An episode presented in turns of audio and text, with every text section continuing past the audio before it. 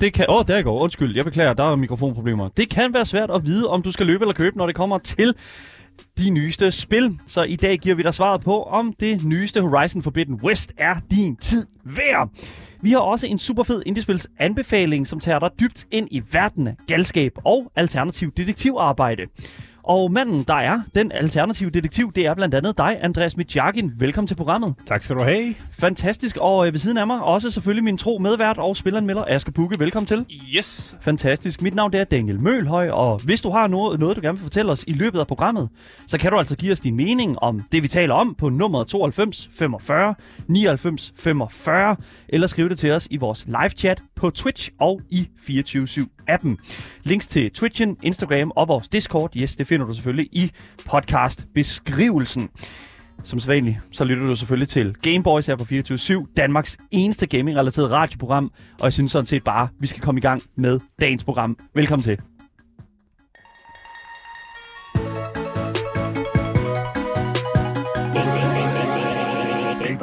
I dag skal vi kigge nærmere på en titel, som de fleste PlayStation-ejere har kigget efter i lang tid.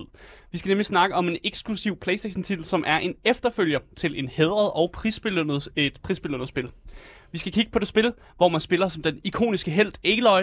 Vi skal nemlig snakke om Horizon Forbidden West.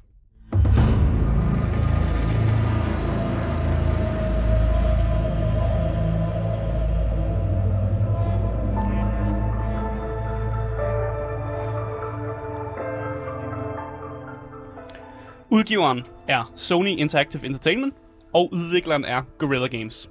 De genrer, man kan plotte på øh, Horizon Forbidden West, er action, RPG, futuristic, single player, og så har jeg lavet mit eget lille tag, der hedder Duck and Weave, som egentlig bare betyder duk og undvig, øh, fordi det er det, man laver det meste af spillet her. Man dukker og undviger, og så leder man efter et øh, åbent hul for ligesom at angribe de her store maskiner, som spillet øh, øh, har i sig. Platformen, øh, man spiller på, det er PlayStation 4 eller en PlayStation 5, hvis man har fået fat i sådan en. Det ved jeg godt, at de fleste ikke har fået, men, øh, men der kan man spille det. Spillet koster øh, 594 kroner, hvis man køber det, den digitale version på PlayStation 5'eren. Men hvis du køber den fysiske udgave på PlayStation 4, så kan du få det for 350 kroner. Oh det vil sige, der er God. faktisk et, øh, der er et virkelig stor prisskæld her mellem den fysiske udgave til PS4'eren, og så sådan den digitale version til PS5'eren. Som jeg ikke helt forstår, hvorfor de har gjort det, men de kan jo slippe afsted med det. Så det er jo lige, nok derfor, de gør Ja, det. lige præcis. De kan slippe sted med det. Men en anden ting, det er nok også, at vi har et spørgsmål omkring det her med... For det første, det er altid dyrere at købe til den nyeste generation, Mm. og det er også en kende dyrere at købe i digital version af Ja. en eller anden årsag. Et øh, lille trick, som jeg gerne vil minde folk om her, det er, at øh, du kan faktisk købe den digitale version af spillet til PlayStation 4'eren billigere, og så få en, der er en gratis opgradering til PlayStation 5-versionen med den. Åh, oh, det er Så- Gameboy tips. Ja. Okay, Gameboys tips. Så hvis du rent faktisk har en PlayStation 5 og overvejer at købe PlayStation 5-udgaven, så kan du faktisk lade være købe PlayStation 4-udgaven og bare opgradere den automatisk, og så sparer du lige sådan 100 kroner. Det er lifehack fra Asger. det, Holy er, shit. det er et tip herfra. Hvis køb, man, til, køb til 4'eren, opgrader til 5'eren. Ja, fordi det var det, de puttede med, at det, det kan man bare gøre. God damn. Ja, så det synes jeg er et, øh, Hvor- Hvordan kan det være? Hvorfor det? Hvorfor er det sådan? Det var fordi, vi havde, øh, vi bragte jo faktisk en historie øh, Ja. for et stykke tid siden, hvor de jo havde annonceret, at de, de ville ikke lave det til øh, PlayStation 4. De ville kun lave det til PlayStation 5'eren, og så var folk lidt sure over det. Eller også det der med, at man kunne ikke opgradere det, hvis man købte det til 4'eren, øh, og man så ville have det til 5'eren. Øh, og så var det, fik det en masse backlash, og så betyder det for, okay, du kan godt opgradere det, hvis du har det til køber til 4'eren, og så får en 5'er senere, og så opgraderer det op. Øh, så det er egentlig derfor, og jeg tror egentlig bare, at det er noget, de ikke har været inde og rette, sådan, sådan Playstation sådan ja. rigtig har gjort sig i, men Guerrilla Games har ligesom bare puttet det ind, det kunne man gøre. Så, så lige nu er der et mærkeligt loophole kørende. Der Ja. bliver også øh, stillet et andet spørgsmål i, i øh, chatten her, Asger, fra øh, vores fantastiske mo- moderator Sigurd. Ja. Hvordan kan det være dyrere med digitalt? Burde det ikke være disk, der er, der, der, kan, der er dyrere? Fordi at her tænker jeg, at der også øh, snakker Ja. om omkostninger til produktion af CD'er og den slags. Præcis. fragt og Øh, Ja, fragt, ja. Det hænger sammen med, at der findes jo, at man kan købe øh, PlayStation 5'eren som en digital version. Mm. Og den er billigere end den version med diskdrev. Og det de så kan gøre, det er jo, at når man så er fanget med den PlayStation, som har kun ikke har et diskdrev, så skal man købe det digitalt, og man skal købe det via PlayStation Store's Og så er det noget, in-game. mon- noget monopol. Præcis, de har vel, man kan godt sige, de har en form for monopol, og derfor kan de jo egentlig bare spike prisen, fordi jeg har ikke andre steder, jeg kan købe det hen. Jeg kan, jeg kan ikke gøre andet end at købe det. Det er og fucking og, bullshit, Og det det er der. derfor, at den digitale version øh, bare koster mere. Øh, fordi de kan slippe afsted med det. God damn Det er bare grund til det. Ja. Men altså, før jeg går ind i, øh, hvad øh, Horizon Forbidden West egentlig går ud på, så vil jeg gerne lige komme med en kæmpe spoiler warning. Åh, oh, okay. Fordi Horizon Forbidden West er det, man siger, en direkte efterfølger til det andet spil, Horizon Zero Dawn. Og det vil sige, at jeg næsten umuligt kan snakke om Forbidden West, uden at nævne en masse ting, der er foregået i forløberen. Og selvfølgelig også noget af den historie, der er deri. Og det, og det er altså, det er ikke for sjovt, at jeg siger, at det er en direkte altså, efterfølger. Altså, hvis du ikke har spillet Horizon Zero Dawn, så er det fucking svært at følge med i Horizon Forbidden West, og jeg kan faktisk ikke anbefale, at man gør det sådan, at man bare springer ind i den her. Man skal have simpelthen have spillet den første, før man kan gå ind i det. Det, det, kan, det synes jeg er en interessant tilgang til det, Ja. fordi at for mange, øh, jeg tror virkelig, når det kommer til Horizon Forbidden West, altså det kan være, at PlayStation 5'eren, at der har været så meget hype om det, mm. at de måske, der er nu, nu måske nogen, der har tænkt, okay, jeg bliver simpelthen nødt til at få den her PlayStation 5'er. Jeg har ikke spillet fi- på 4'eren eller noget som helst, men nu er den nye generation kommet. Ja. Og så køber de Forbidden West, fordi det er semi en launch title, mm. øh, og så nu spiller de et spil, som de reelt set ikke rigtig forstår. Altså, ja. Historiemæssigt giver det ikke nogen mening, og, og de har også en måde med, hvor de ikke rigtig... De, de opsummerer det ikke så godt, hvad der er foregået førhen. Så man, er sådan lidt, man er sådan lidt på bar bund, og man skal måske ind og se nogle tutorials, eller se, ind og se nogle videoer for at være sådan up to speed. Det vil jeg i hvert fald anbefale, hvis man vil gå ind i det her totalt, øh, uden at have spillet den anden version. Så bare lige, nu, nu er det ude af vejen, nu har vi givet en spoiler alert for det. Jeg skal nok stadig prøve at beskrive tingene så vagt som overhovedet muligt, så der ikke er nogen ting, der går tabt for dem, der ikke har spillet spillet. Altså, jeg gør mit bedste her, gutter. Bare lige, bare lige så er I med på Hvis det. du klarer det godt, det du klarer Ja. det godt. vi er heller ikke været i gang endnu. Indtil videre. Indtil men Horizon Forbidden West finder sted i samme alternativ fremtid, hvor mennesker er i, i, bor i det her foranværende USA. Øh, de lever de her primitive liv, som bedst kan betegnes som en form for, de er en form, blevet en form for stammefolk. Mm. Og udover at mennesker, øh, så er jorden jo faktisk også beboet af de her kæmpe store maskiner, som har taget form efter andre dyr, og sågar præhistoriske arter, Mm. altså dinosaurer. Historien øh, følger Aloy, som er en jæger og tidligere udstødt fra det her, det her stammefolk, der hedder Nora. Og Aloy har mere end bevist sit værd i forrige spil, altså Horizon Zero Dawn, og har også fundet ud af, at hun ligesom er nøglen til at fikse mange af verdens problemer. Mm. Fordi hun er, øh, uden at spoil for meget, så indeholder hun lidt øh, specielt DNA som kan give en adgang til en masse forhistorisk teknologi. Det, det er jo allerede noget, vi ser lidt i etteren her. Ja. Altså sådan øh, r- Ja. ret meget, ikke? Uh, ja, man, ja, ja, man finder ud af noget om Ja. DNA. Yes. Spoiler warning. Ja.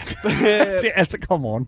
På sin rejse for ligesom at fikse jordens problemer, øh, drager hun mod, mod vest. Det er derfor, det hedder Forbidden Vest. Hun Ja. skal mod, mod vest. Det er forbudt. Øh, og igennem rejsen, så skal hun øh, nedlægge de her tonsvis af maskiner, men også øh, andre mennesker, øh, som ligesom har deres egne bud på, hvad der egentlig er galt i verden, og hvad der egentlig er, der foregår. Og de har ikke helt forstået helheden af problemerne på samme måde, som Aloy har.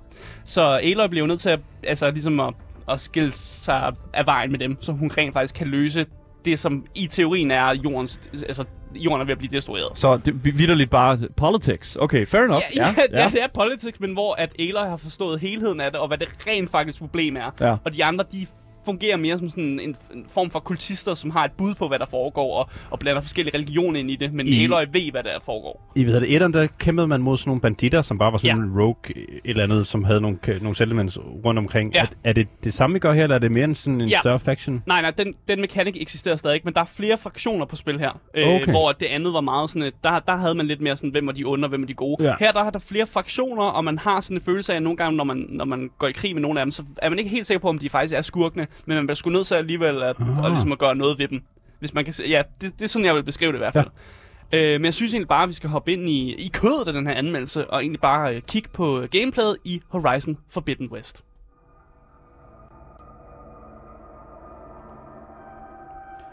Forbidden West gameplayet er øh, meget ens fra, hvad man kender fra tidligere spil, men der er nogle, øh, det vil sige, betydelige opgraderinger.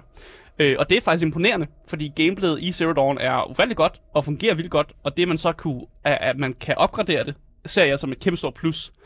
Det er blevet en smule sværere, øh, men det er fordi, at jeg ser stadig spillet som det her, den direkte fortsættelse. Det vil sige, at spillet regner med, at du har spillet den forrige udgave, og du har de erfaringer og alt det, du har lært i det tidligere spil, dem har du med dig.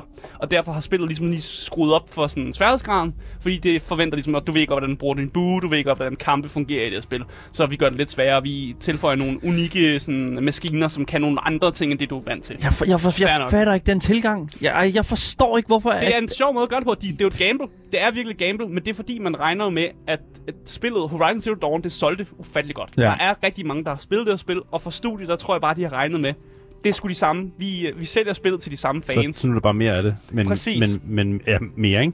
Og det er jo okay, hvis man ser på, at der er mange, der har købt spillet. Alternativet vil jo være, at du bare får et spil, som er det samme, som du har spillet, bare med nogle nye monstre. Ja. Ja. Øh, som det står nu, så har hvad hedder det nu, uh, Horizon Zero Dawn solgt over 20 millioner kopier. Ja, det er ret meget. Ja, og jeg altså tror... lige så snart du sælger over 1 million kopier, så, er- så er det et rimelig godt spil, du har lavet her. Og Ja. 20 millioner kopier er sindssygt godt. Mm. Så det er et meget populært spil. Og det er det samme. Jeg vil faktisk sige, at det er faktisk det, det nu, Mm. i, hvor- i, altså hvor vi er lige nu. Horizon Forbidden West har solgt mere end også 20 millioner kopier. Ja. Så det, Nu. ja. Så det er, fansene er vilde med det, og der er åbenbart også nye folk, der kommer til. Ja. Ja. Øh, hvilket også er, det er fair nok at komme til det, men, øh, men jeg, jeg håber da ikke, de er for forvirret over den her historie. Så jeg har egentlig bare valgt at kalde det her for en eller anden slags Horizon 2.0. Ja. Fordi det er det. Det tager det, man kender, men putter mere, meget mere på det. Og det synes jeg er en rigtig tilgang at gå til det, faktisk. Øh, og jeg vil gerne starte ud med at snakke lidt om combat. Øh, fordi i Horizon, der er der to typer combat, hvis man kan sige sådan. Der er melee combat, og det er, at du har det her mærkelige, øh, jeg skal kalde det strømspyd, man har. Det er det, man kæmper med. Det er det, man øh, laver sin øh, melee-angreb med. Og det system, det har sgu fået lidt mere, det har, det har fået lidt mere umf, hvis man kan sige sådan. Mm. I øh, Horizon Zero Dawn, der føles det meget som om, at nu går man over og slår på monster med en kæp, ikke? Man går over og lige giver dem nogle dask en gang imellem. Her der er det virkelig sådan noget med, at de her komboer, de giver mening, og man kan ligesom charge sit spyd op, så man laver et eller andet sådan stort plads på dem, og man kan lave sådan nogle komboer, hvor man slår, og så får de sådan en ting på sig, hvor man kan gå tilbage og skyde med en, øh, en bue, og så siger det boom og sådan noget. Man kan lave en hel masse sådan fede komboer, hvor man blander det her melee med noget range combat. Og det synes jeg er fedt, at man har bare har taget et system, hvor folk, altså i forvejen, så kunne folk godt lide det her melee-system, hvor man egentlig bare gik rundt og slog på de her monstre. Men det har, fået, det har lige fået det her nyk op i, øh, i kompleksitet, som gør det øh, endnu bedre. Og det gør jo faktisk også, at range combat bliver lidt sjovere. Det her med, at man kan lave nogle slag, som gør, at man så kan combo det med nogle ranged attacks. Og en opgradering, som jeg er rigtig glad for, at de har øh, implementeret i det her spil, det er, at de har taget det her haptic feedback, og så har de bare puttet det ind i det her range combat. Og det Ja. er fucking perfekt. Det haptic feedback er jo Ja. det, som, uh, hvad kan man sige, øh, øh, som, som Sony og har introduceret til controlleren. Den Mm. her nye måde at, sådan, at interagere med controlleren på. Der er en lille smule pushback, når du trykker på med, øh, med pegefingrene øh, bag på øh, controlleren. Præcis, og Ja. den her, lige præcis det her haptic feedback, det er som om, det er bare designet til bueskydning. Der er den her følelse af, når du trækker, øh, når du ligesom trykker en knap ned, så kan du mærke, hvornår buen er helt spændt ud. Fordi fedt. Horizon har jo det her øh, mekanik med, at hvis du ikke trækker buen helt ud, og du skyder pilen før tid, så giver du mindre i skade på de ting, du angriber. Og hvis du så trækker pilen helt ud, og den er helt i spænd, så giver du mere i skade. Og i Horizon Zero Dawn, der var det mere, at man kiggede på det, man fik sådan en visual cue over, hvornår du havde øh, buen spændt helt ud. Mm. Men her der er en følelse, du har i fingeren, så du skal ikke længere kigge efter det her, den her sådan spænding, men du kan bare føle det, og så når du ligesom har den her, nu er den helt spændt ud, så slipper du og skyder med buen. Det er, det er perfekt designet, og jeg er vildt glad for, at de har lavet det. Det, det, og jeg elsker den måde, som, som Sony er gået til hele den her opgave med her, og, og inkorporere den her, den her feature, den her mm. øh, funktion her i, i deres nye spil. Øh, Jeg øh, spillede også, øh, hvad hedder det nu, Marvel Spider-Man, hvor at jeg også fø- virkelig føler, at de har øh, inkorporeret det på en fed måde, hvor at, øh, når øh, Peter Parker han øh, sådan skyder sit spin afsted og mm. svinger, så kan man sådan mærke feedbacket fra, sådan, fra svinget i, den, sådan, i din øh, pegefinger. Mm. Og jeg synes bare, det er sådan en, det er en fed måde, det er en fed retning, som Sony er på vej her, og jeg synes, det er så fucking fedt at høre, mm. at de også har taget noget som bueskydning og, og inkorporeret det Præcis, der. fordi ja. en ting, som øh, mange spillere måske har følt, det er bare nogle gange, at det bare har været lidt, det har bare været lidt fedt at slå på tingene. og, Ja. og man har måske ikke brugt buen så meget, som man måske burde. Men her, der har man bare en følelse af, at okay, man kan sgu godt bruge buen nu, fordi det føles bare bedre. Det, føles, mm. det, det er bare en bedre øh, en feedback til det. Øh, og det synes jeg er en god måde, at de nu har blandet de to ting sammen, så man ikke kun er det, der er sådan en melee fighter, eller man kun er en range fighter, men man kan lave lidt af, en blanding af det, bare fordi det, det føles bare bedre. Og det fører mig egentlig til, at jeg gerne vil snakke om nogle af de her øh, evner, som man kan få i spillet. Fordi i det gamle spil, der havde du fi- fire sådan nogle skill trees, man kunne gå ned i. I det nye her, der er det lige, øh, der er lige taget den nyk op. Der har du seks skill trees. Du har lige, du har lige fået to ekstra skill trees. Øh, og jeg går igennem dem meget kort. Ja. Du har et skill tree, der hedder Warrior. Det er sådan et melee skill tree. Det er sådan, du er god øh, i nærkom, øh, nærkombat, og du er god til ligesom, at slå med dine ting. Det kan jeg anbefale. Det er altid godt at bare være god til at slå på tingene, og være god til at bruge de der, når tingene er tæt på. Det er meget Asker sagt. Det Jamen, der. det er også bare meget sådan, når du er i, når du er i kamp med de her store øh, dinosaurmaskiner og sådan noget, så kommer de sgu tæt på dig, og så er det jo godt at have et eller andet, der er godt, at du er tæt på dem. Det, jeg synes bare, at den er, den er universelt god. Det, mm. det siger jeg bare. Ja. Så er der den, der hedder Trapper. som er sådan en fælde-person. Så kan man være god til at lægge sådan nogle fælder ud, man kan skyde sådan nogle ting ud, som gør, at man kan lave sådan nogle mærkelige ræb, som, og man kan lægge sådan nogle bomber forskellige steder, som de kan gå oven i og sådan noget. Pissekedeligt. den, den, den vil jeg ikke tage. Altså nogle gange så er det meget fedt at lægge nogle fælder ud, hvis man skal slå et eller andet kæmpe stort ihjel og lige gøre klar til det, men det, det er, jeg gider ikke at bruge tid på det. så den, den, øh, den kan jeg ikke anbefale, men selvfølgelig hvis man, sådan, man spiller sit spil, så er det jo okay. Så er den, der hedder Hunter. Det er sådan ranged. Det er sådan, den er også meget god, hvis man godt kan lide at skyde på tingene, og man måske gerne vil have sådan gode sniper hits ind, før maskinen så begynder at løbe durk mod dig. Og nogle gange kan man også gøre, man kan også gøre den så god, at man måske får det der one hit kill, hvis du rammer det helt rigtige sted på de her maskiner. Ja. Så den er også okay, hvis man er mere sådan en sniper-type, der sætter sig op på et eller andet bjerg og begynder at skyde efter sine, øh, sine fjender. Se, det er en ting, som jeg virkelig, virkelig nød rigtig meget ved Horizon uh, Zero Dawn. Det var mm. det her med den her måde, at du skulle kæmpe mod de her dyr på. Det her med, at hvis Ja, der er men sådan nu kalder vi dem dyr, men det er jo maskiner. Ja, ja, men altså igen, det, altså, det er jo maskiner med, Ja. med, med dyre AI, skal man sige det på den måde. ikke? Ja, præcis. Øh, og, og øh, jeg, jeg elsker den måde, hvorpå at du sådan skulle gå til de her sådan, den her combat her, fordi at så er der måske en, øh, fucking en af de her dyr her, som har sådan en, en rocket launcher om bagpå, mm. som du synes er fucking irriterende. Fucking fokuser på den, Ja, og så den af. skyd den af. Ja. Og det synes jeg var så fucking fedt, fordi det er sådan, yes, der er mange flere dele til den her fucking fight, mm. og det er det samme som, øh, nu sidder jeg selv og spiller rigtig meget Elden Ring, øh, husk også at lytte med på, øh, på torsdag, mm. øh, hvor der netop mangler lidt af den her sådan type combat her, hvor at øh, sådan den her, de her fjender, som man ligesom kæmper imod, er meget sådan, hvad kan man sige, okay, det er fjenden, du ser, mm. det er det, du skal destruere, der er ikke så meget, du skal hugge af, der er ikke så meget, du sådan skal bekæmpe, det klarer øh, fjenderne fint nok selv. Ja. Øhm, men, men her, jeg kunne virkelig godt lide i Horizons verden, at, at fjenderne består af mange flere komponenter. Ja, og hvis du skyder et komponent af maskinen, så kan de så ikke bruge det angreb. Så hvis du synes, det der missilangreb, maskinen laver er mega nederen, så skyder du den af, og så kan du også samle den komponent op Ja. og bruge altså, dens egen missiler mod den Åh selv. ja, det kunne man i etterne. Ja. Det kan man stadig. Man kan Ja. stadig. Og det er jo det, Ja. why, why fix something that ain't broken? Ja, ikke? det var er mega fedt. Ja, Ja, præcis. Og det gør også, at man kan bare... Der er forskellige måder ligesom at bekæmpe maskinerne på. Ja. Man kan jo for eksempel lære, hvad den der person, der skyder komponenten af og bruger mod sig selv. Man kan også være den person, der måske crafter en hel masse fucking bomber og bare ligger dem rundt omkring, og så bare, du ved, løber en eller anden rute, hvor man bare løber igennem alle fælderne og tager maskinen med sig og sådan noget, ikke? Altså, man kan virkelig bekæmpe tingene på sin egen måde, og mm. det, det er fedt, at det på en eller anden måde, øh, at spillet kan, kan gøre det for dig. At du, det er helt egen øh, stil, du har med dig. Det, og det er også en helt anden frihed, jeg føler, ja. at, at, at, at hvad kan man sige, udviklerne de giver en, øh, spilleren. Fordi det er også det der med sådan... Tit og ofte, mm. så synes jeg, at i sådan nogle, øh, i sådan nogle øh, open world-spil, som for eksempel sådan uh, Horizon-spillene jo er, så synes jeg, det er fedt at have den der lidt dybere detalje mm. I friheden i, sådan, hvordan du har lyst til at spille, og, øh, hvordan du har lyst til at gå til den her, sådan, øh, den her combat, den her situation her. Ja. Og Jeg synes, det er så fucking vanvittigt respektfuldt af en udvikler. Og give. Mm. altså overlade den type af frihed til spilleren. Og også lige for at bare sætte et perspektiv, altså skilltreet er også blevet kæmpe meget mere enormt. Altså der er bare mange flere options her, og der er rigtig meget, man kan gå ned og nørde i. Altså man kan virkelig være sådan en person, der ser sådan, okay, nu giver jeg 30% mere skade, hvis jeg angriber herfra, hvis jeg gør det her. Man kan virkelig nørde i det, men hvis man ikke har lyst til at nørde i det, så er det også bare en option, fordi så kigger man jo bare i det skill tree, hvor man er sådan, om det her det er noget melee, der går jeg bare ned. Og så kan man jo bare gøre det, men man kan også virkelig være sådan, men hvis jeg blander den her med den her, så giver jeg procentvis mere i skade, når jeg rammer folk i, i rumpen. Altså mm. bare for et eksempel. Altså sådan noget, ikke? Nå, nå, Asger. Nej, nej, men sådan, det er bare et eksempel på et eller andet. Øh, men bare lige for at komme videre i de her skill trees. Mm. Øh, der er det, der hedder Survivor også, som er sådan et, øh, jeg vil kalde det et healing og sådan passiv bonus øh, øh, skill tree. Det er meget godt at have lidt af, fordi det er sådan, så kan man heal lidt mere, og man har nogle små passive bonusser, der kører og sådan noget. Det, mm. det er sgu meget godt lige at, at, at dabbe lidt i den der, så man ikke bare bliver slået ihjel, øh, når man bliver ramt en enkelt gang af nogle maskiner. Så er den, der hedder en infiltrator. Det er sådan en sneaky, snis rundt type. Det, øh, igen, siger mig ikke så meget at snige rundt. Øh, for mig er det mere sådan en, hvis det er convenient, så sniger jeg mig. Altså hvis jeg ser, at der er noget busk, der er noget græs, man kan snige sig i, det gemmer jeg mig lige i og, og, og sniger mig ind på Men nogen. passer det ikke meget godt sammen med trapperen? Jo, Mås- måske. jo, præcis. Andreas, du har også Ja. regnet ud, mange af de her skill trees, de er rigtig gode til at blande sig med hinanden. Fordi Ah. det, jeg, det, jeg også fandt ud af, det er, at man får meget hurtigt levels, og man får meget hurtigt de her evnepoint, som det hedder på dansk.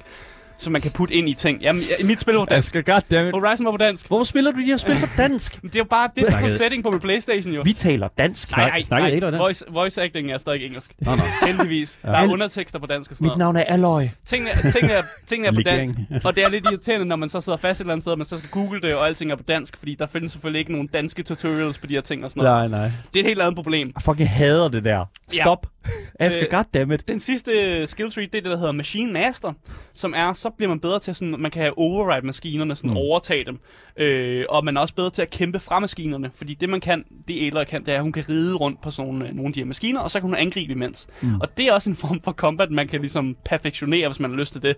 Det siger mig heller ikke så meget at gøre det her. Ej, det var fedt i etteren. Men, ja, men Mounted jeg har, Combat? ja, men jeg har hørt, at det skulle være ret øh, griner, og man kan virkelig... Det er sygt fedt at overtage en af dem, du kæmper i, imod. Det Ja. er for det første first enemy down. Og så, Ja. altså det er bare at, at Jamen, jeg overtage har også hørt, at det skulle være den, er en god strategi også. Nu Men er det bare Andreas, der mintmaxer. Ja, ja, præcis. Nej, men det er, det er så nok. fedt. Ja, Det er men der, der er noget strategi ved det, er også en, en vej, man kan gå, men det er ikke noget, jeg har, det er ikke noget, jeg har valgt at investere i. Og Nej. det, det, det er bare sådan, det den type, man er. Hvis man uh, godt kan lide at være Andreas og begynder at overtage maskiner og give Big sig selv fordele, så, Big machines. så er det sådan, man gør det. Øh, og når du så kommer ind i de her skill trees, så kan du løse op for de her heldige evner, som det hedder på dansk. Man kan kun have en aktiv, men de her evner, det er sådan en øh, ultimate. Skal jeg ikke kalde det det? Ja. Det er sådan en, en, sådan en Ultimate ability. altså ultimate ability, du Det, er- kan men det er nyt, ikke?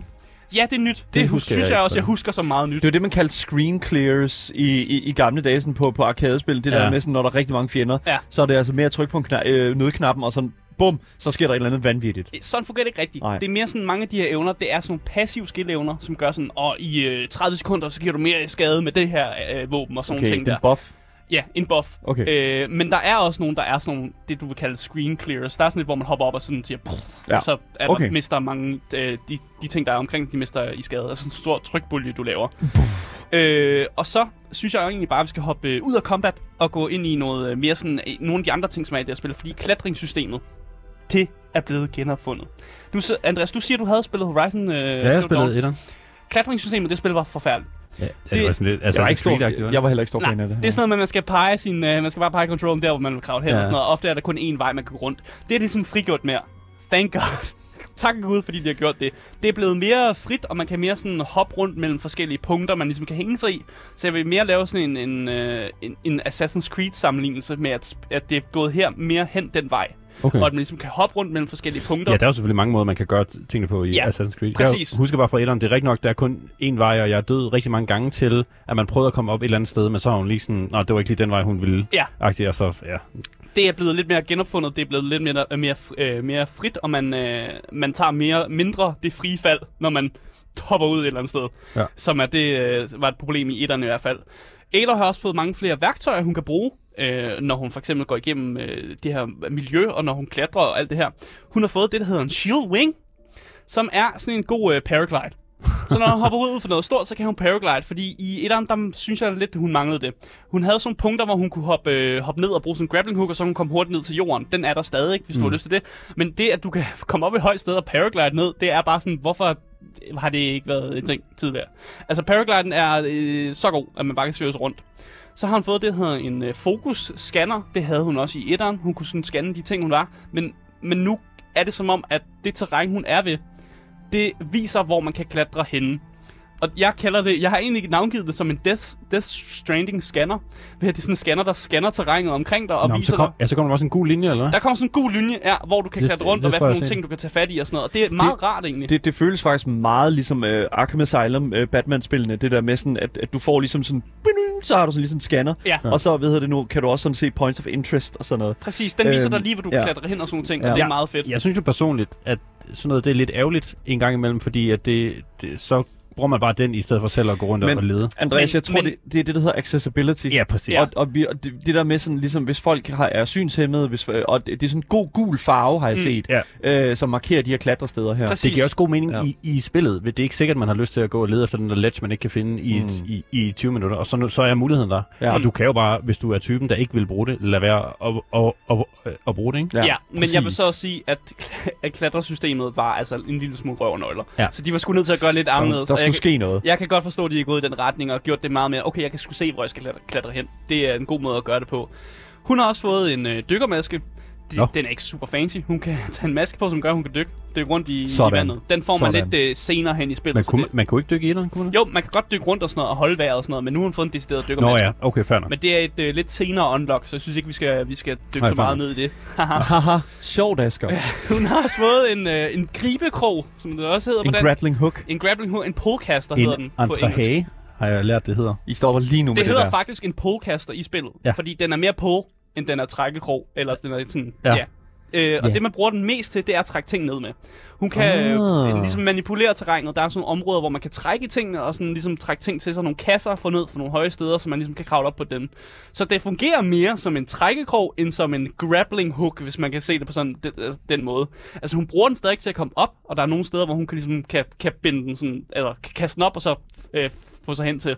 Men er Men ikke ellers det, så er det sådan noget med at vælte ting og sådan. Ja, ja, det er ikke det, den primære mål er. Øh, og det er mest sådan et, det, jeg vil kalde et værktøj til sådan de her mærkelige sådan, kravlepuzzles. Eller hvor man står i en ruin, og man skal, man skal bruge den til ligesom, at lave nogle sådan, taler ned på det rigtige tidspunkt og sådan noget. Jeg vil faktisk våge påstå, at det er nok det mest realistiske sådan tool, fordi at en, en grappling hook i sig selv er jo faktisk en, egentlig ikke et super realistisk, øh, sådan hvad kan man sige, stykke, stykke værktøj. Nej, en Fordi det der pissefed gaming Det mechanic. er fed game mechanic, sure, men det der med sådan at kaste en krog og så hive noget ned, det er jo, altså, det, fordi normalt så føler jeg virkelig, at de der grappling hooks, det er bare sådan, du kaster en grappling hook, hook øh, batarang, eller Ja. sådan ba, ba, bat hooken, er, er et godt eksempel, det der med, sådan, han skyder den op, og så flyver han bare afsted. Ja. I hvilken verden fungerer det i virkeligheden? That's not gonna happen, Nej, man. måske ikke, heller ikke så hurtigt, som de måske fremstår i spillene. Men Præcis. der er stadig et, et element af det her, at øh, man stadig kan gøre det her. Ja. Men nu snakker vi om de her mærkelige kravlepuzzles, fordi Horizon Forbidden West har også puzzles af en eller anden grund. Det er meget de her øh, udsigtspunkter, som er blevet lidt et puzzle-element af det. Det er, at man kommer et sted hen, og så siger Aloy, åh, oh, der er et eller andet sted, hvor jeg kan ikke finde noget fokuspunkt og sådan noget. Og så skal man have sådan et, et, et, et sådan vir- virtuelt piktogram, som man så skal sådan, øh, have over virkelighedens, hvor det man står og kigger på. Jeg håber, jeg forklarer det rigtigt det her. Hvad, er det sådan lidt Senua's Sacrifice? Nej, det, Øh, mm, eller hvad? nej, det er ligesom i etteren, faktisk. Der er fanden, jeg, jeg bliver et piktogram. Nej, Jeg men det er til- sådan hvad, fanden er det, Asger? Man får sådan et, man får sådan et indre, man får sådan et billede, sådan en blueprint, Ja. som man ligesom skal putte over den virkelige verden, der hvor man står. Det var Ah, noget, vi For også det havde til at matche op. for at få det til at matche op. Jeg forklarer det bare som Ah. fucking hat. Se, det giver meget bedre mening, det der. Ja, og de her fokuspunkter i det her spil, de er meget sværere, end de var i sidste spil. Ja. Det er meget svært at finde ud af, hvor man skal stå henne, og flere ga- altså der er kun én gang, det er blevet løst ordentligt øh, hjemme hos mig. de andre gange, der har det simpelthen været Google, der har været nødt til at blive brugt for Men kan det være, fordi man kan gå flere steder hen nu? Altså før der var det der Nej, klatresystem, nej, jo sådan, du kan klatre her, så derfor skal du klatre her. Nej, det de har gjort, det er, at de har gjort den sådan, cir- cirkel, hvor man kan finde de her ting meget større, så man render bare rundt i intetheden Ah. i fucking lang tid og leder efter. Og, og Aloy er ikke lige så god til at hjælpe en. Jeg husker det som om, at Aloy er meget god til at sige, om jeg er lidt langt væk fra der, hvor jeg burde, eller sådan. Og Ja. du, du kan mærke, at jeg kommer tættere på og sådan noget. Men du er heller ikke en puzzle guy. Nej, nej, det er jeg ikke. Du nyder Men- ikke det der med Men det, det, langt fra. det burde ikke være så irriterende, føler jeg. Jeg følte bare, det, det var nemmere i etteren. Det er, ikke, Ja. det er ikke nemt længere. Lad være med det. Og Aloy, hun hjælper ikke lige så meget. Aloy, du må gerne lige sige, hvor jeg er, altså, hvad der foregår her. Hvad, Asger, jeg, jeg forstår ikke helt, hvad er... Hvad, det- prøv, jeg, jeg, synes, problemet er, at uh, game has puzzles. Okay, lad os, lad os gå videre til det, og så snakke om noget, jeg elsker ved det her spil. Okay, fair enough. Horizon har fået deres eget in-game brætspil. What? Ja, det hedder på dansk hedder Maskinslag, på engelsk der hedder det Strike. Og det følger med samme model, som Witchers øh, sådan Gwent gør, eller hvis man spiller Assassin's Creed Valhalla, så har de også der spil, der hedder Orlog. Og det er bare sådan et, øh, de- der er bare et in-game brætspil, som du What? kan, når du kommer ind i de her byer, så er der, sidder der altid en person, der er sådan et, ej, you wanna play some uh, Strike? You wanna Og så- play, you wanna play some Gwent? Ja, ja Som det er virkelig sådan noget der. Og så går man Okay, op, fedt. og så øh, spiller man med dem. Øh, og her er det, de kører samme model, som Witcher også gjorde, og som øh, Assassin's Creed også gør. Det er, på et eller andet tidspunkt, så kommer der en Kickstarter på det her brætspil. Og det ved jeg bare, der gør. Der er et, et Ja, der findes et... Jeg, ved, jeg, var, jeg, var ved, jeg var ved at købe et Horizon Zero Dawn brætspil faktisk, men det her, det er decideret sådan in-game, sådan minigame-agtigt, de har lavet det. Ja. Og jeg, det, skulle, ja, jeg ved ikke, jeg skulle lige til at, sådan at sige, sådan, er det populært nok til, at det sker? Men så Ja. tænkte jeg, ja, 20, kopier, 20 millioner kopier solgt, ja, yeah. ja, det er det. det er Og- sgu nok øh, rigtigt nok. Og altså de har- brætspillet, der blev lavet på Kickstarter, klarer sig utrolig godt, men det Mm. blev, meget skuffende, da det kom ud. Reglerne ikke var Ja. ikke så gode, men det er mega flot, til gengæld. Ja. Så De du har skulle, øh, figurer af de her monsterstående. Ja, de skulle lave noget nyt. Og her der har de også havde det der med figurerne af monsterne, men de, det er meget mere simpelt. Altså, mm. de følger virkelig den her Gwent-model, som er sådan, det skal være fucking let at forstå for dem, Altså, jeg er typen, der brugte mere tid på Gwent end på Witcher. Næ, præcis, Altså. og her er det, det er næsten det samme her. At hver gang der er nogen, man kan spille det her strike eller det her slag med, så gør man det. Ja, ja, ja. Fordi man kan øh, vinde nye brækker, og det her med sådan, og man får også lidt, man får også lidt det her metalskov, som er deres currency i spillet og sådan noget. Så man, man får ting ud af at gøre det, og man kan ikke lade være. Det er, bare, det er bare så sjovt, og man kæft, og hvor er det bare, Det er fedt. hold er kæft, hvor er det bare solgt til jer, det Ja. der så. Hold kæft, hvor er det dumt, mand. Ja, det er, Men det er, så jo, godt. det er jo genialt, fordi folk, der ikke vil gøre det, de springer Ja. ja. det bare over. Og folk, der gerne vil gøre det, de synes, det er det fedeste. Ja, det Ja, er rigtig præcis. nok, og, og de, altså, de bonusser, du får, det er lidt minimale. Det er ofte bare sådan, at du Det- får lidt ekstra penge, og så får du en brik, du kan bruge til fremtidige spil. Ja, Hvad, de her brikker her, hvad, altså, jeg ved ikke rigtig, om, det, om jeg har lyst til at gå dybere ind i det her brætspil. Altså, det er Nej, sådan, det synes jeg heller ikke, vi skal. Nej, det, det, Det er sjovt, og jeg elsker det, og jeg kunne godt jeg kunne snakke om det til døde bare om brætspillet. Vi kunne, Okay. altså, vi kunne have en anmeldelse bare af Strike i sig selv og sådan noget, men det er ufatteligt simpelt. Man har et, et bræt, og der er en masse terræn, og så har du forskellige creatures, som gør forskellige ting. Mm. Ja. Jeg tror bare, vi skal holde den der, så vi ikke går for meget i dybden med det. Ja. En ting, som jeg også øh, et lille klagepunkt. Oh. Øhm, Til Strike, eller? Nej, Nå. til spillet. Langhalse. Ja. Det er jo øh, det er varemærket i Horizon. Det er Ja. de her store, kæmpe store øh, det er jo, en, creatures. jeg det er kan jo ikke huske, fra hvad de hedder på Ubisoft engelsk. siden, ikke? Det der med høje tårne og... Ja. Men de var fede. Gi- giraffer. Jeg kunne godt lide dem, Andreas. Ja, de var mega nice. Hvorfor har de besluttet sig for at tage dem ud? Eller tage, tage Nå, flere af dem ud? der findes de er ikke der, Jo, de er her stadig. De er her stadig. Men der er bare mindre af dem. Og jeg tror, jeg tror, det er fordi folk har været irriteret på at skulle klatre rundt i den. Og så har de tænkt, okay, men vi tager lige nogle af dem ud, så der er ikke lige så mange af dem. Så der er mindre, I skal klatre rundt i. Det var, jeg synes, det var fedt at klatre op. Øh, Ja. på. Det var en fed sequence. men og jeg kan for, Så så er de faktisk, mega søde. men Ja. Asger, jeg kan faktisk sige, at øh, hvis det er sådan, at du øh, savner dem, så kan jeg sige, at øh, det næste PlayStation VR 2-spil, som øh, er Mm. et Horizon spin-off-spil, jeg tror det er Horizon The Mount, Call of the Mountain Ja. eller et eller andet, øh, der kommer der til at være enormt mange af de her langhalse her ved. Ja. jeg. Uh. Ja, ja og det, de, jeg synes bare, det er synd, at man har taget dem ud lidt. Men jeg tror, jeg tror der har været de, folk, de, der har de, været de irriteret dem på i VR-spillet. Ja, måske. Ja, så jeg De kan, havde ikke tid. jeg, kan, jeg kan godt forstå, Der er at kun man et vis antal af dem, ikke? så de skal placeres rigtigt. Ja. Men det må være en eller anden Ubisoft-ting, fordi Ubisoft har jo meget det der med at klatre op i høje Det er tårne. et Ubisoft-spil, det her. Nej, det var etteren jo. Ja, ja. Øh, Nej, der, jo, er det det? Ja. Er det ikke stadig Guerrilla Games, der lavede dem? Nej, jamen, Ubisoft ud, udgav det sammen med, Ah, sammen okay, med ja, øh, okay, Sony. fair nok, Så det var meget det der med at klatre op i, i sådan Ja. høje tårne, få en masse information, og det, Det- har de jo Prøv at 20 overveje, startet. nu, nu, nu kommer jeg lige til at så hurtigt kommer til at sidde, for det, overveje at sidde til det fucking, øh, hvad hedder nu, møde, og så er det sådan, at det, hvad hedder det, Sony sidder og siger, at vi skal have en øh, god historie, nogle fede oplevelser, det skal være meget cinematisk. Guerrilla Games siger, åh, fedt nok, det vil vi godt lave, og sådan, og vi har en god engine og sådan lidt. Ja. Og så kommer Ubisoft bare, tårne. Ja. Har, har, har I skal overvejet tårne? Det er det eneste krav, vi har. Vi har et krav for at være med i det her projekt. Man, cricket. man skal kravle op, og øh, vi vil gerne øh, have, at man kravler op for at kunne unlock noget af mappet. ja. Og, det, og så sagde jeg, det er jo ikke lige helt så fedt. Ja. Vi vil gerne give penge for det. Okay, fair enough, Ubisoft. Lad mig også øh, kort snakke om øh, glitches og bugs. Åh, oh, okay, Ubis, fra Ubisoft til... Yes, okay, fair Ja, enough. Yes. Der er, der er faktisk en, en del store fejl i det her spil. Øh, der er simpelthen en tidspunkt, hvor Aloy har været på vej til The Backrooms. Øh, altså hun er ved at glitche ud af spillet, og altså virkelig bare ryge ind en i... lille pause. Hun skulle et eller andet mærkeligt sted hen, hvor uden for mappet og sådan noget. Ja, nu, nu, der siger, er- nu siger Asger backrooms. Jeg undskyld, Ja. det fucking ramte mig helt for siden af. Ja, nej, men det er sådan, hun er, hun er på vej væk. Hun er på vej ud af, af skærmen, ud af mappet, altså virkelig øh, Ja. langt væk. Ja. Der er NPC'er, der glitcher fuldstændig ud. Der er sidequests, som simpelthen ikke kan gennemføres. Og, øh, Nå. og, no, og nogle gange, så, også hvis man har gennemført en sidequest, så viser den det som om, du ikke har gennemført den, hvilket er pisse irriterende, fordi hvis man er en completionist ligesom mig, der godt kan lide, når mine ikoner bliver grønne, fordi ja. jeg har gennemført den. Pisse irriterende. Er det ikke Der- derfor, SideQuest eksisterer? Netop for... Ja, præcis. Og så er der noget, jeg aldrig nogensinde har oplevet i et spil før, som faktisk skete i går. Og det er simpelthen, at en knap ikke virker. Hvad? Altså, at min melee slå-knap, som jeg bruger til at slå mine cre- creatures med, den, jeg kunne ikke bruge den. Men jeg kunne godt sætte spillet på pausen og bruge den ind i menuen, for at switche rundt på min menu, og så knappen, den, altså den fysiske knap virkede, Ja. men det virkede ikke i spillet. Jeg kunne ikke slå på tingene.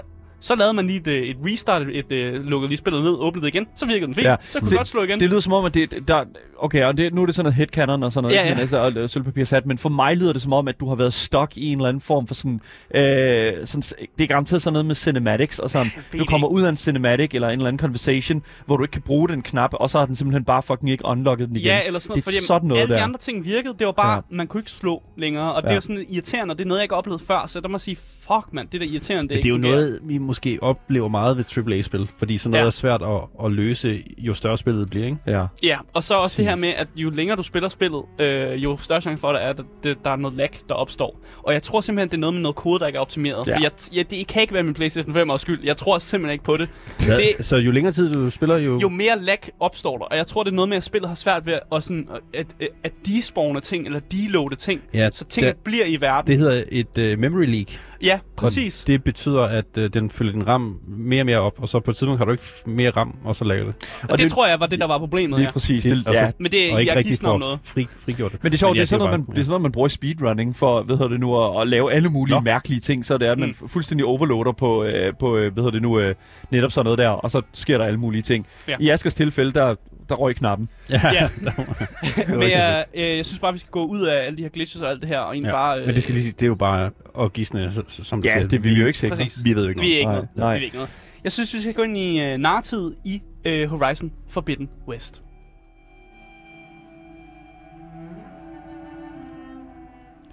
Så Forbidden West, det finder jo sted 6 måneder efter, at Aloy har øh, besejret et eller andet.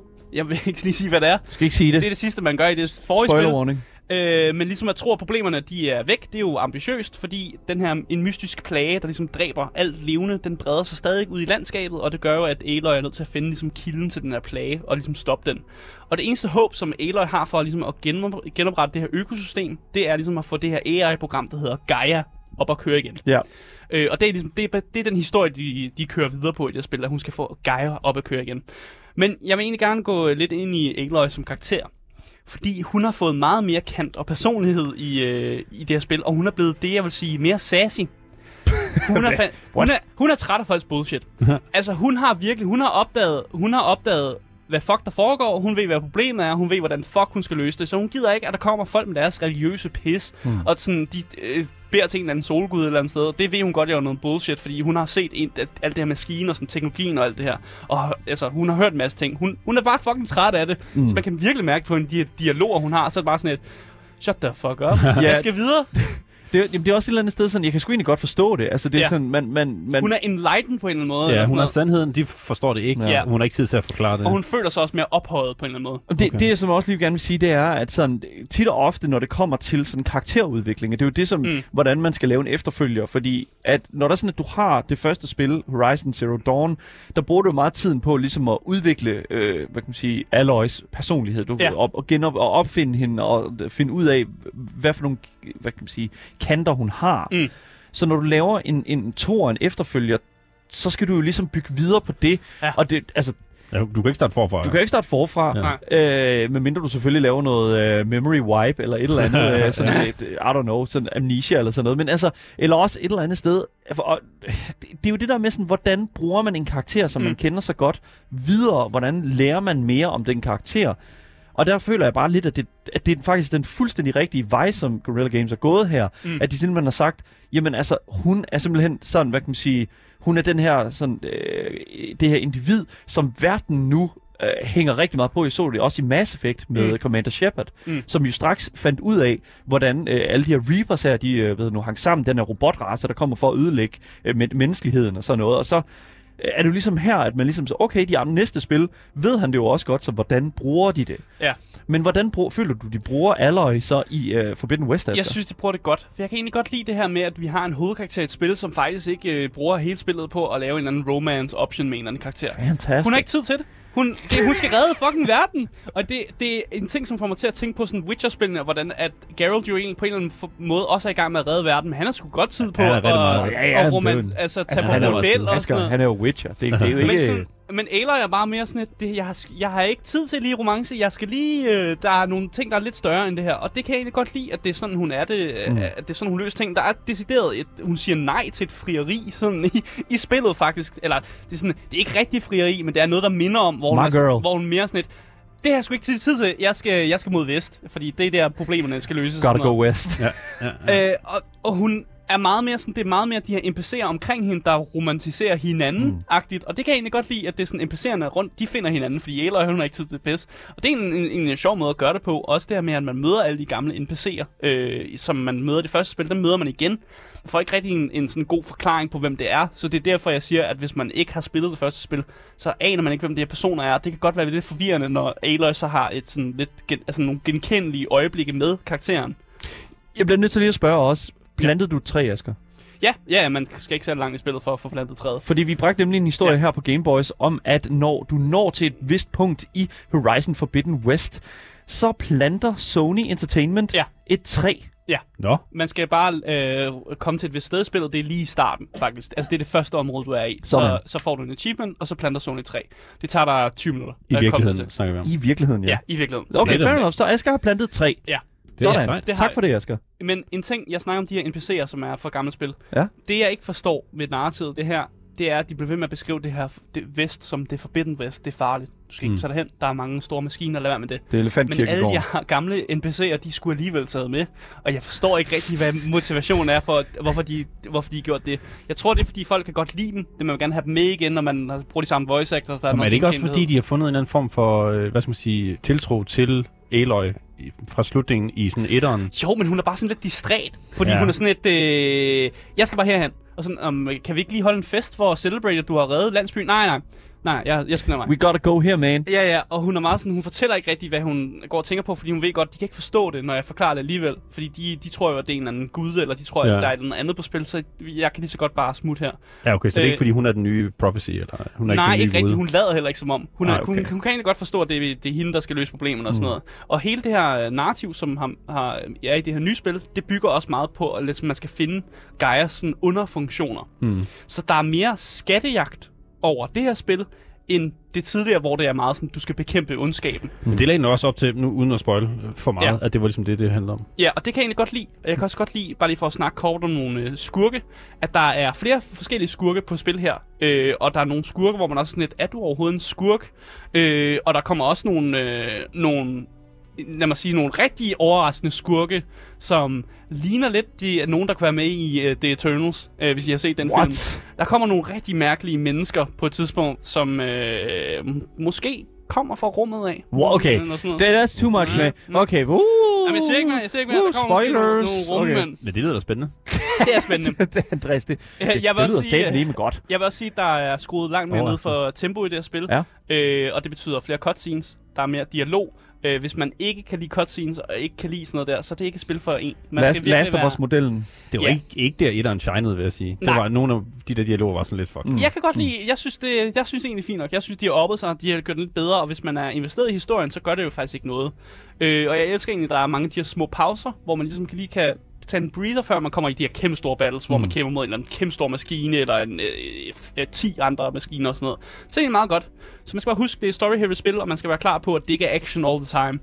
Øh, og så kan man også finde de her forhistoriske artefakter, øh, som jo viser, at der er en dybere lore, også noget med, at den verden måske har været i krig og sådan noget. Men jeg synes egentlig bare, at vi hurtigt skal øh, gå over i øh, visuel og lyd i øh, Horizon Forbidden West. Hold kæft, det ser godt ud. God damn. Jeg elsker, at de bruger game. landskaberne. Ja. De bruger ruiner fra vestkysten i USA. Der er noget ruiner af San Francisco, Las Vegas. Det er landskabet meget mere forskelligt. Man kommer igennem Rocky Mountains, der er nogle bjerge. Der er også ørkenerne i Utah og Phoenix-området. Og så er der selvfølgelig også nogle vandlandskaber, som er blevet lidt mere prominente, fordi du jo kan dykke Wow. og, ligesom, og, og ligesom bevæge dig rundt i de her steder. Voice acting er god, når den ikke glitcher ind over hinanden. så er den Oh, ret no. god. Øh, og musikken, den er bare lidt det samme som sidste spil. Jeg synes ikke rigtigt, der var noget anderledes her. Jeg synes, det var Øh, fed. Jeg bruger den, Den er, stadig, den er også fed. Den er fed. Det er ikke, fordi der er noget galt med den, det er bare Nej. lidt det samme. Øh, så er der stadig unikke steder, hvor man får et andet musikudtryk. Øh, for eksempel, når man besøger den her, der hedder Sletten Sang, så er der sådan et kor, der synger. Fordi det, de har et kor, der altid synger. Så der, it. der får man sådan, åh, det er meget fedt. At det er sådan, når jeg kommer derhen, så er der et kor. Great. Øh, jeg kan ikke forstå, hvorfor folk er sure på, hvordan Aloy ser ud. Jeg synes, det ser fint ud, og jeg tror ikke, jeg vil Hvad er kunne- folk sure over? folk er sure over. Hun har, hun har fået lidt mere tykkere kinder, og, sådan, og hun, er- hun er bare blevet mere realistisk lavet, og det er folk blevet lidt sure over. Og det kan jeg ikke forstå. Og Jeg jeg, ved ikke, ikke. jeg ved ikke, om jeg vil knytte mere kommentar på. at Ligner jeg meget- Bare, De har bare bio... Okay, så i etteren... Altså, de har... De, jeg synes, de har hum... de har gjort det mere menneskeligt. Ja. Ja, know, ja. Det, hun er blevet mere menneskelig at se på, rent. Altså, Ja. Og ja, det er et lidt andet udtryk, men Ja. det er også en anden konsol, og det er også et nyt spil. Det er ikke, fordi hun har fået en ny hudfarve. Nej, for noget. helvede, det er præcis, det. præcis. Hun er blevet mere realistisk, og man kan nu også give hende noget ansigtsmaling på, øh, og det synes jeg egentlig også er en fed tilføjelse. Mm. Øh, der er også et godt design af de her maskiner, og der er kommet rigtig mange seje nye maskiner, som øh, bygger på øh, forskellige øh, former for dyr. Kænguruer, elefanter, Jeg så en slange. baboons, slanger. Fuck, den er så fed. sådan ting. Mm. Men øh, jeg synes egentlig bare, at vi skal finde en, øh, en konklusion på, Skal, ja, lige præcis. Det er lø, løb eller køb, ikke? om man skal løbe eller købe, fordi at vi skal snakke om konklusion til Horizon Forbidden West. Uff, det er spændende det her, Hvis Asger. du blev forelsket i Horizon Zero Dawn, så bliver du også forelsket i uh, Forbidden West. Der er meget genkendelighed, men også en uh, opgradering, som skruer sværhedsgraden op, men giver dig lidt flere værktøjer. Uh, jeg vil opfordre folk til, at hvis man ikke har spillet Zero Dawn, så er det der, man skal spille først. Fordi det er forvirrende, hvis du hopper bare direkte ind i Forbidden West. Øh, og så kan du ikke investere dig selv i historien, som er det, du skal for at spille det her spil. Og den er Mm. god i et skal lige sige. Det er den. Den er rigtig god. Den er også god i toren. Spillet har en masse fejl og glitches, som øh, forhåbentlig snart bliver udbedret. Så hvis man har tålmodigheden, så synes jeg altså, man skal vente lidt til, øh, til der er gået et stykke tid, og de har ligesom lavet de her fejl. Men uden tvivl, så er øh, Horizon Forbidden West et godt spil, som fortjener at blive oplevet, fordi verden og historien er så unik. Prisen går på 350 kroner, hvis du køber en fysisk kopi i Bilka til 4'eren, og hvis du køber den digital 594 kroner til 5'eren. Øh, men jeg synes, det er pengene værd til begge priser. Yes. Det synes jeg. Og lad os lige få Gameboys-tippet med igen. Køb Ja. det til 4'eren og opgrader det til 5'eren. Ja, ja. Sådan der, gør det. Præcis. Lige præcis. Super fantastisk. Det lyder som om, at man skal øh, komme øh, til kortet, hvis det er sådan, at man skal øh, få købt Horizon Forbidden West. Gør Mm. det i hvert fald nu, fordi det er en brandvarm titel. Mega fucking nice anmeldelse. Tusind tak for det, Asger. Yes.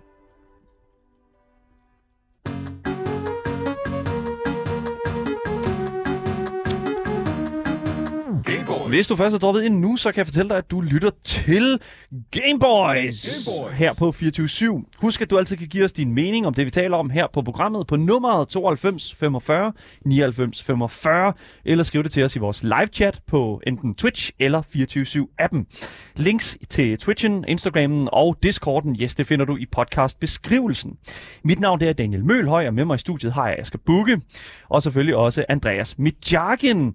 Og øh, dig skal vi jo til at tale med en lille smule nu, øh, Andreas, fordi Fedt. Andreas, øh, hver uge så er du jo herinde i studiet for at give os endnu en fantastisk brandvarm indiespils anbefaling. Ja. Mm. Og den her gang her, der er det jo faktisk et spil, som vi har talt om før, Ja. men alligevel af, af, hvad kan man sige, af, af hvad kan man sige, åbenlyse årsager nok bliver nødt til at tale en lille smule om igen. Andreas, kan du ikke øh, fortælle os, hvad det er, du har med til os i dag af indiespils anbefaling? Disco Elysium.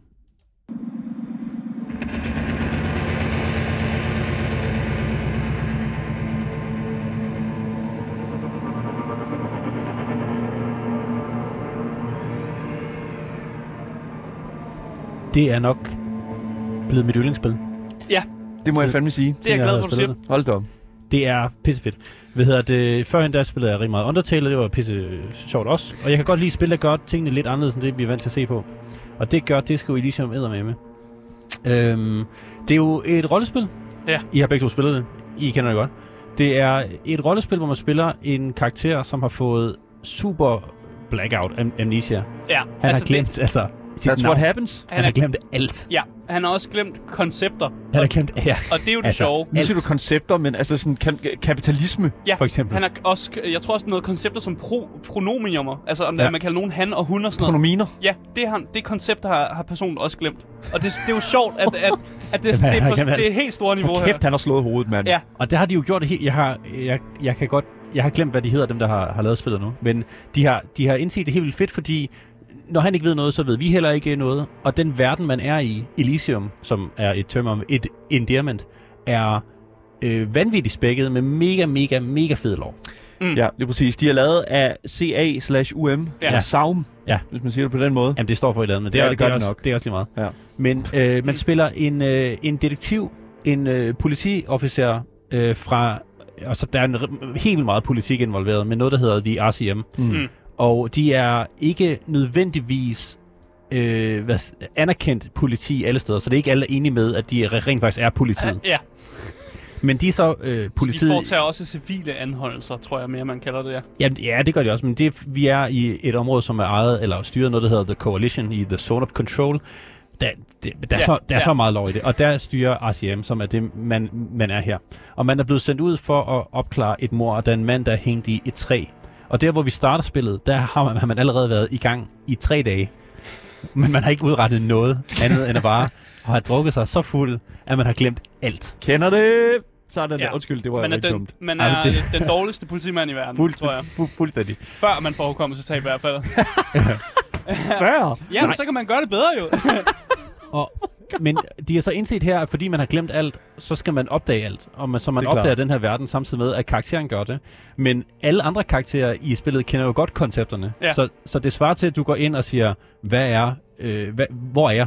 Hvad er verden? Ved du hvad, det er ja. Det der med sådan clean slate. Det skulle nok en eller anden sted meget godt lige at lave et, et, et sådan hard reboot. Ikke Jamen, det der med, sådan, du det ved. Ja. lige holde øh, startknappen inde i 5 sekunder, så du lige kan få rotationen der. Men modsat, øh, det er så altså i mange andre spil, så er en NPC-samtaler er sådan lidt, så går du ind på en bar, og så siger man, tell me about this place, og så siger han, this is, eller andet.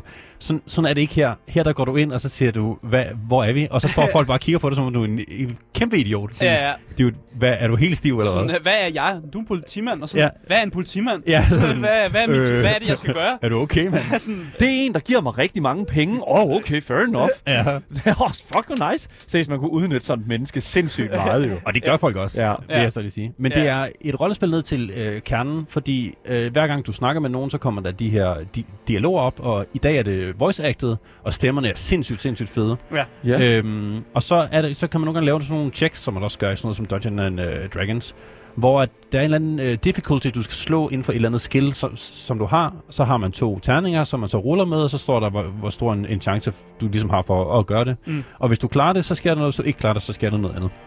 Og øh, Begge options er sjove, vil jeg sige. Begge- De begge- fleste ja. tilfælde.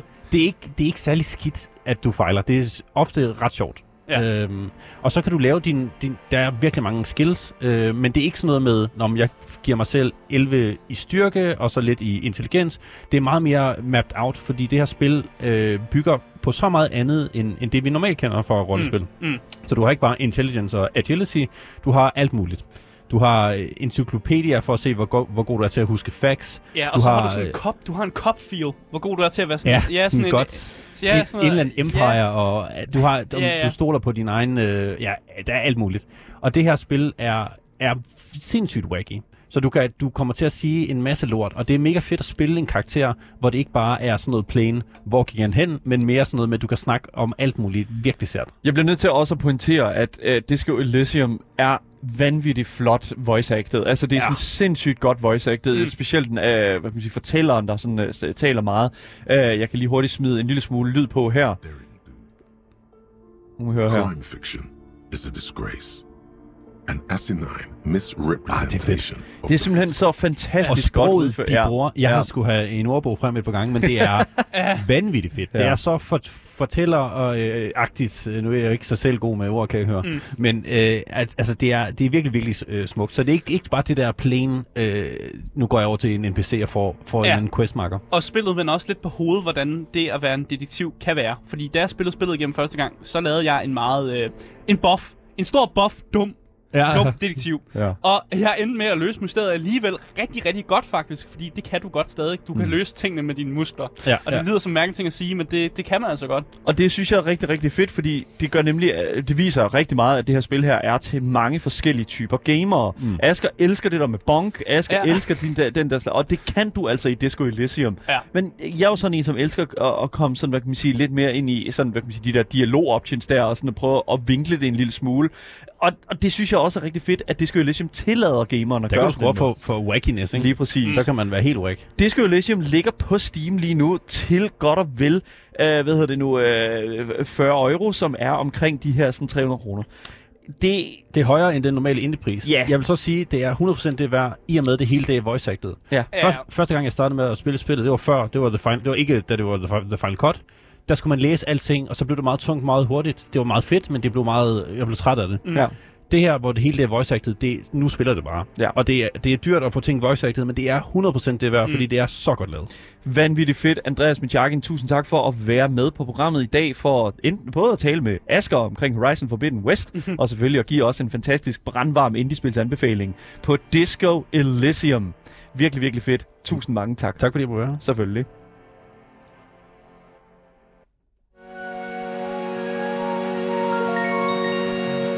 Yes, ja, hvis du for, jeg kan sige, fort- fortælle nu, at uh, til jer, der har lyttet med på radioen, for der kommer der nogle nyheder nu. Men, hvis, og hvis du mistede noget, så kan du også finde dagens program som podcast, hvis du søger på det gyldne navn. Gameboy. Så misser du aldrig en nyhed, en anmeldelse eller et interview nogensinde igen. Du kan altid give os vores me- øh, din mening øh, om det, vi taler om her på programmet, hvis du skriver til os på vores live chat, selvfølgelig på Twitch eller 24-7-appen. Links til vores Twitch, Instagram og Discord finder du i podcastbeskrivelsen. Mit navn er Daniel Mølhøj, og med mig i studiet har jeg haft Asger Bukke Yes. og selvfølgelig Andreas Mitjagin. Hey, hey. Vi ses igen i morgen til mere gaming. Hej hej.